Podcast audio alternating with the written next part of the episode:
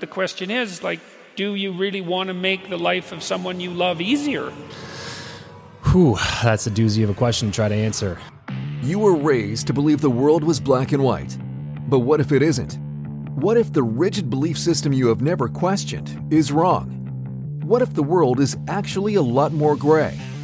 This show is for the seekers, the explorers, those brave enough to step outside of certainty and question everything. Join your hosts as they sit across from the world's leading thought leaders, visionaries, religious gurus, entrepreneurs, philosophers, and more to tackle difficult topics. You don't need all the answers to find meaning in life, but you should be free to ask all the questions. This is Figuring It Out. All right, guys. So, as you know, we talk a lot about several topics here on the show. One of them, though, that we've been discussing more recently is parenting.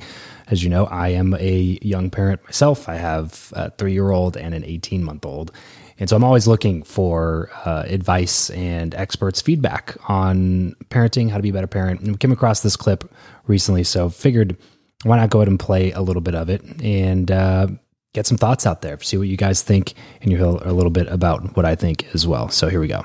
Most children now have older parents, right? Because people aren't having children until they're in their 30s. Skip that one. I uh, definitely didn't make that one happen. Married at 21, first kid at 26, and I'm 29 now. So already off the bat, we're, we're on completely different pages. Some of you know this is Jordan Peterson. This is Patrick Bet-David. Had Patrick on the show. I have not had Jordan on the show yet, uh, but Jordan is a clinical psychologist, talks a lot about psychological formation of children and, and things like that from a clinical perspective. And so always curious to hear what he has to say about it. And then Patrick is one of my favorite kind of question askers, interviewers that's out there. So um, that's why I wanted to pull this, this clip. Having a parent who's in his or her 30s and having a parent who's in her, his or her point. 20s. Yep the 20 year olds are still kind of like kids, and they're going to be more usefully neglectful, I would say. Facts. Well, look, one, one of the things we used to do with my daughter when she was very little was, you know, she was about a year and a half, is we'd, we'd have her in a room alone, and she would usually complain about that for a few minutes, and then she'd find a way to amuse herself. That means she would scream a lot and a lot. Been there. Herself, you know, she she liked to take books out of shelves and put them back in, and like if if you let her be, get through that initial bit of misery, then she would learn how to regulate herself, and and she got very good at that. Um, and so that's a good uh, example of minor privation having a positive influence. But you know, I want to stop it right there because that's something that that's something that I struggle with a lot because uh, my wife and I do the same thing. Uh, it, at certain times where it's like there's if it, if it's bedtime or if it's quiet time or if it's like something like that, the, the kids do not like it, and there's a lot of screaming and stuff, especially when they're you know babies. Um, but eventually, if you leave them there for a few minutes, that ends up stopping unless something's wrong, right? And obviously, if they keep crying, you want to go figure out what's wrong. Uh, but at a, to a certain point, there has to be something that they can learn about how to start entertaining themselves and, like you said, self-regulate. Um, I think I think you can tell sometimes when an adult was tended to far too often as a kid uh, because they still kind of lack these uh, certain abilities coming into adulthood. The the uh, lack of ability to to regulate themselves and their emotions because their emotions were always immediately tended to as a kid, and so that's kind of what they got used to. I think this is a, a really good point to bring up, and he kind of glazes over it because that's not the broader point that he's making here. Children used to have multiple siblings. And siblings toughen you up because there's tremendous competition in families among siblings. And they had younger parents who had fewer resources. And you know, now parents are older, first of all, and second, they're more resource rich, and so they're more likely to schedule their children to death in some sense to provide them with all the opportunities that they feel would be useful. And that's understandable. And plus, because they have fewer children, each child is in some sense more precious. You know, not like if you have 10 children, you don't love all of them, but, you know, there's 10 of them there's, there's only so much excess attention that can go around. And they do a, a lot of socializing each other rather than being socialized by parents. But if you only have one child, you know, you're going to devote all your resources to providing them with absolutely everything you can provide them with. And one of the dangers of that is that you'll overprotect them and you'll provide them with too much. And we don't understand those dynamics, right? We, we don't understand how much you should stay hands off your kids and let them go out there and make their own mistakes and, and find their own way. And, and that. Man, that's such a difficult one for me. I, it's like a constant struggle and I, especially between between my wife and me and, and for the for the most part we agree on, on a lot of things um, uh, but that's that's one thing that's tough to figure out is you, you want to provide a better life for your kids than the one that you had. I think that's the goal of generational growth. Like every generation should be getting better. We should be constantly growing as as a society as well as growing as individuals. And if we're constantly doing that, then you know, m- you know, my my dad probably had a better childhood than his dad, and then I might have a better childhood than my dad did, and then my son will have a better childhood than I did, and hopefully his son will, and just like consistently kind of growing and learning.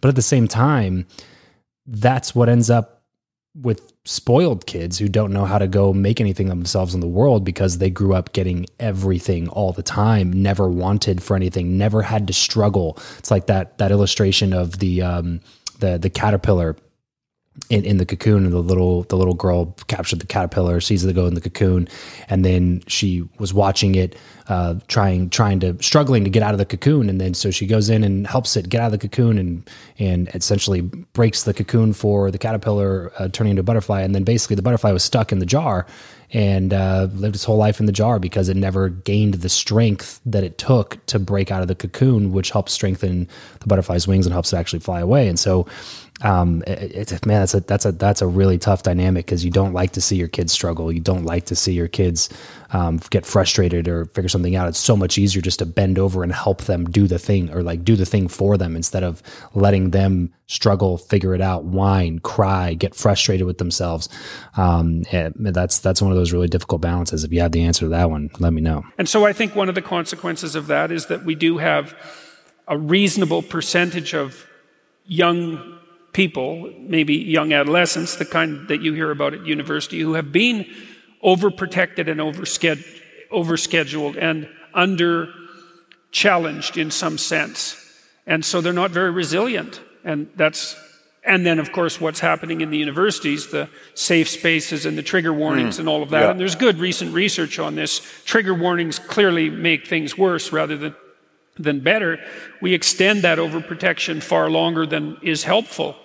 Um, you know, it's hard though, because as I said, when you have resources, you can use them to make your children's lives, let's Real say, quick on easier. that last thing too. My wife and I right now are watching through uh, We Crashed, which is the, the series about WeWork, the kind of the rise and fall of Adam Neumann and uh, the whole company of WeWork and everything that happened with that. And there's this one scene where his his wife Anne Hathaway in the series is having to explain something that she said to this uh, group of employees. One of the girls stands up in the audience and says, "What what you're saying is that it's our fault that." That we got offended at what you said and it wasn't what you said. And she said yes. And they all get this big uproar. And i was just like i i, I fully agree even though in the in the show i think that they were kind of portraying it as like that's bad. I fully agree with that mentality because you're never going to be able to control what other people say. And that's the problem with this whole discussion this whole conversation is that um, the, and where cancel culture comes from and everything that comes along with that. It's that it's the idea that because you can't regulate your own emotions, you can't control your own reactions, you can't control your own feelings about something, you have to try to control what other people are saying. And that is a endless losing battle that will drive you crazy and turn you into a lunatic because it's an impossible problem to solve. You're never going to be able to control what everybody else says, especially in a country where free speech is like the cornerstone of freedoms.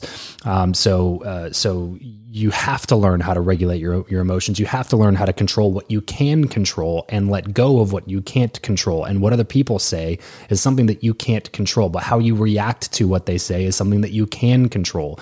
It's just a basic basic adult um, habit formation of discipline to understand that you can't control what everybody else does, you can't control what everybody else says, but you can control how you react to it and you can't control what you do and what you say. The question is like, do you really want to make the life of someone you love easier? And that's an incredibly difficult question. Do you really want to make the life of someone you love easier? Whew, that's a doozy of a question to try to answer. Um, and I don't know the answer to that question, but I'd love to hear your thoughts on it. Um, if you liked this clip, if you liked this commentary, leave a comment below. Let us know what you're thinking. Leave a rating review, Apple Podcasts, Spotify, wherever you're watching, wherever you're listening to this. Love to hear from you on this topic because it's a really important one. So thanks for tuning in. We'll catch you guys next time. Thank you for listening to the Figuring It Out podcast. If you appreciated the content on the show, be sure to leave a five star rating and review, and subscribe so you don't miss a single episode. For more information about the show, visit www.figuringitout.tv or connect with us anywhere on social media with the handle figuringitout.tv.